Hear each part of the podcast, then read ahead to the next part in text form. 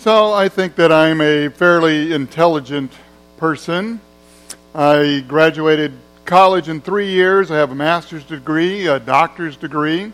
And yet, when it comes to directions, I am not smarter than a fifth grader. I will have to admit. I am directionally challenged, you might say.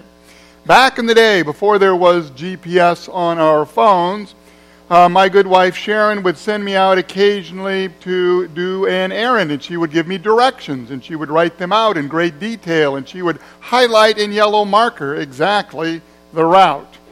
And yet I could still get lost. I would get lost when I visited members of the church, unless it was exactly written out for me. Now, I don't have that problem anymore because not only is there GPS, but all I have to do if I am ever lost is just get out my phone, call my favorite online retailer because they know exactly where I am at all times, right? Don't they? Of course they do. They know exactly where we are. So it's much more difficult to get physically lost today. But because I've had so much experience, I would say that I am somewhat of an expert at lostness. So there's four things, they're in your notes here, that I want to tell you about those of us who are directionally challenged. Number one, we do not get lost on purpose. I know some of you think we do. We just kind of wander around out there for a long time. We do not do that on purpose. Number two, we're lost before we know we're lost, right? There isn't a time when we say, oh, I guess if I just wouldn't have taken that turn, I wouldn't have been lost. No, it's more like, I don't know where I am, right? So we don't, we don't do it on purpose. We get lost before we know it. The third one, I don't even have to mention, but I will anyways. Men go faster when we're lost. You ever notice that? There's no reason. We just do. And the last one, which is true of everyone, regardless of gender, creed, color, or IQ, we wind up where the road we are on ends up, don't we? Whatever road you are on, that is where you end up. Now, of course, we're not talking about geography today. what is obvious to driving isn't always obvious in living. And of course, that's what we want to talk about today. Last week, we began a new series, and in that series, I told you that there is a path that we are on. It's here again in your notes. Direction, not intention, determines your destination in life. I'll say it again. Direction, not intention, determines your destination. And this is true in all arenas of life financially, professionally, relationally, morally, spiritually and then I made up a new word for you marriageally. It's true in all the alleys. Parenting ali, grandparenting ali, academically, all of them. It is true. The direction in which you are headed, not your good intentions, because we all have them. That determines your destination. What do we know about the road that is paved with good intentions, where does it lead? To hell. Whether it's this life or the next, we can be ruined if we're not on the right path. And so this is the great disconnect. There is not always congruity between what we intend to do, the promises that we make, and the direction that we choose. And so, a young lady has the intention of meeting and marrying a godly man. She says, I want to marry someone like my dad, who brought us to church, who taught us the Bible, who gave us good morals upon which to stand, a foundation upon which to build our lives. I want to meet someone who has much in common with me, that we can enjoy life together. We're going to build this life on that rock of faith. But in the meantime, I'll go out with anyone who asks me, just as long as they're cute, right? A disconnect between intention and direction. Or the couple that says, we are going to be debt free in five years, or when the kids come along. But until then, well, debt is just a way of life and will continue to spend. A disconnect between intention and the direction that we choose. Or a wife says, I am going to spend time with my husband because I love him so much. I want us to grow old together. I want us to have this bond that is unbreakable uh, just as soon as the kids graduate and leave for their own life. A father says, I want our family to be together. I want it to be family centric. I want us to be a unit. I want us to do things together even when we don't have to be together. And then he takes every assignment out of town that he can. The disconnect. And of course, there is the couple who says, I want our kids to grow up in church because I grew up in church. My wife grew up in church.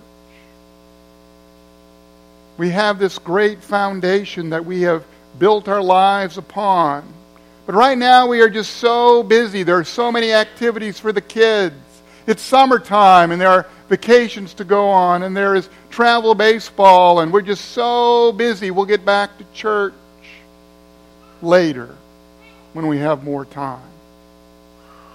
And of course, there is always that person who says, I see all these people, these pillars here at Emmanuel, people of great faith. And it doesn't matter what storms there are in life, anything can hit them. And they can weather that because they have built their life on the rock of Jesus Christ. That's how I want to be. And I will work on my faith just as soon as the bottom falls out.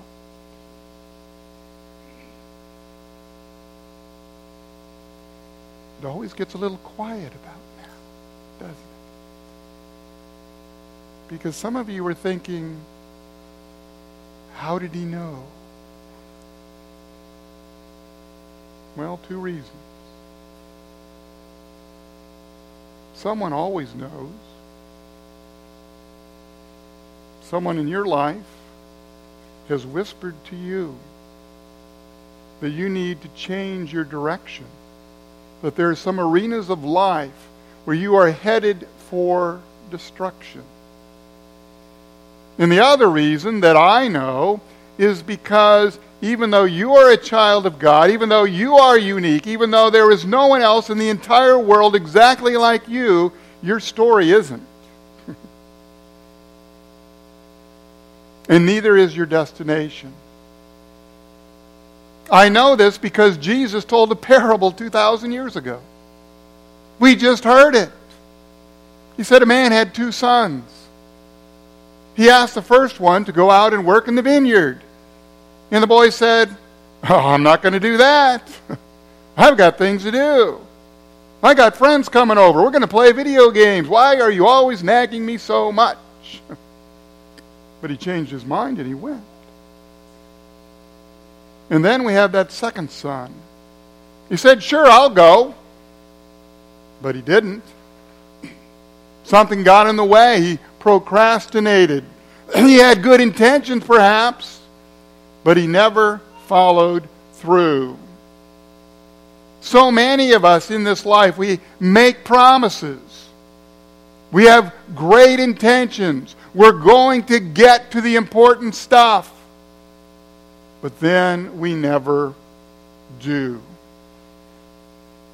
So I want to ask you this question this morning. If you had just a short time to live, what changes would you make?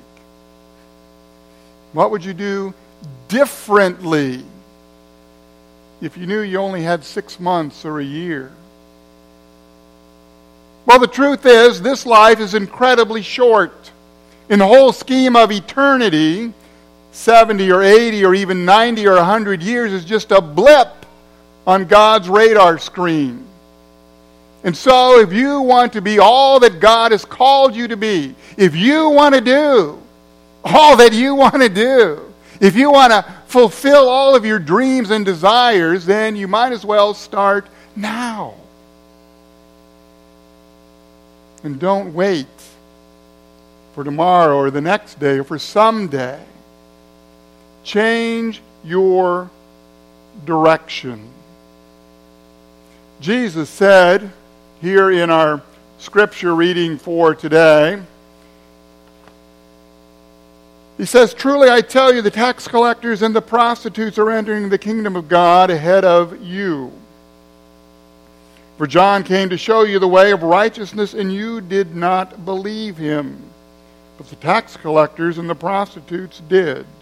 And even after you saw this, you did not repent and believe him. Now, I'm not necessarily calling you a tax collector or a prostitute. Or maybe I am. Think about that for a moment. But I did hear about a shoplifter who just became a Christian and sent a letter to a department store. And he said, I have just become a Christian, and I have felt a great deal of guilt, and so I am including a $100 here in this letter so that I can sleep better at night. And then he signed his name at the bottom, only his first name, and he wrote, P.S. If I still can't sleep, I'll send you the rest. Can we get honest? Get honest with God about the direction your life is going. And get honest with yourself. Admit where you are headed in the wrong direction. And then Jesus has an invitation for you. It's just one word. And it's not believe.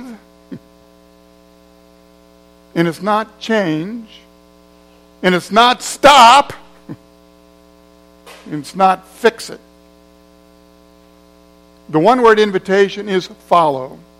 Jesus says, just follow me. Follow in the direction that I am going.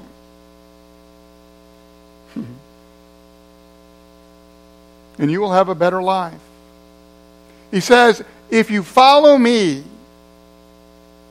all of these arenas, arenas of life will improve. And as you follow me and live a better life, then you also will get better at life. Jesus offers something that no one else ever has or ever could, and it is called eternal life, the abundant life. And it's not eternal because that when you die, you go to heaven. No, it's eternal because the context changes. It's no longer this little narrow sliver from birth to death, but it is forever. And it is abundant because all of the blessings that God offers to you through Christ's death and resurrection are available even now. Follow me, Jesus says. Go in the direction that I am going in. He says that if you repent, God has the power to change your life. And here's the deal you don't have that power, but God does. How many of you have ever flown an airplane? Ever flown an airplane? What's it like when you are just coming in for the landing? and you are descending from that high altitude and you are going at several hundred miles an hour. You probably don't even think about it anymore, but the very first time that I flew on a big jet, I'm, I'm like, we are all going to crash and die. But then all of a sudden, you hear the roar of the engine because the pilot has reversed it. If he hasn't, you would go all the way to the end of that runway and you would crash and burn. But because of that great power, the direction has changed. And so it is in your own life. God has the power through the death and the resurrection of his Son, Jesus Christ, to change everything. The path that if we were to go on would indeed, because of our intentions and not our direction, lead us straight to hell or destruction in any area of our life. God can turn that completely around. And so it is my prayer, once again, over these next several weeks, that you would examine your life, that you would be honest with God and with yourself. Whether it is relationally, in your marriage, with your children, whether it is professionally, in your career, to examine the changes that you need to make, whether it's academically, whether it is financially, morally, or spiritually that you would again lean on the power of Jesus Christ to make those changes that you so desperately need to make. For finally, it is the direction following Jesus Christ that leads to the best destination, not only in this life, but for all of eternity. May God grant it to you for Jesus' sake. Amen.